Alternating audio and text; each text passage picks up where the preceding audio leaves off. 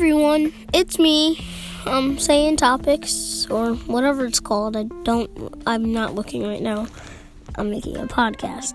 So um, today we're gonna be talking about how Broly is not stronger than Beerus.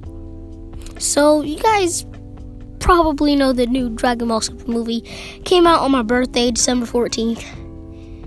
Um, and um basically, a lot of people are saying that Broly is stronger than Beerus, but they don't realize that Beerus trains as well. So, with Beerus having enough strength and ability to stra- train, plus he wants to keep his title as the strongest god of destruction, obviously he'd train.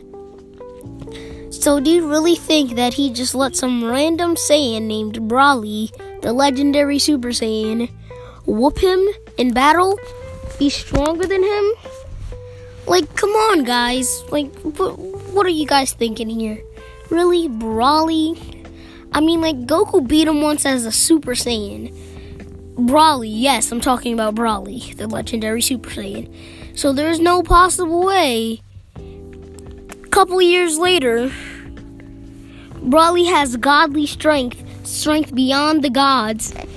Because if he's stronger than Beerus, that means he's stronger than every single god that is is existent in in the super in the super canon show. Well, it's not called super canon, but you guys know what I mean, like the canon show. So yeah, I honestly don't understand it. I don't get it. Just stop saying Broly is stronger than Beerus. I, I, I was about to say Goku for a second. Sorry, I'm just a little messed up.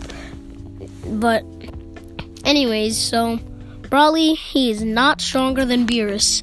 Beerus is stronger than a lot of all the gods. He's stronger than Goku. He's stronger than Vegeta.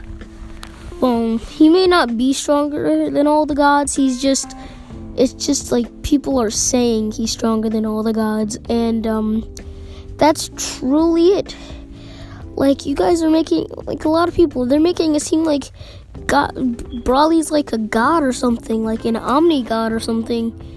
Like I don't get it. Well, that's all for you guys. See you guys later.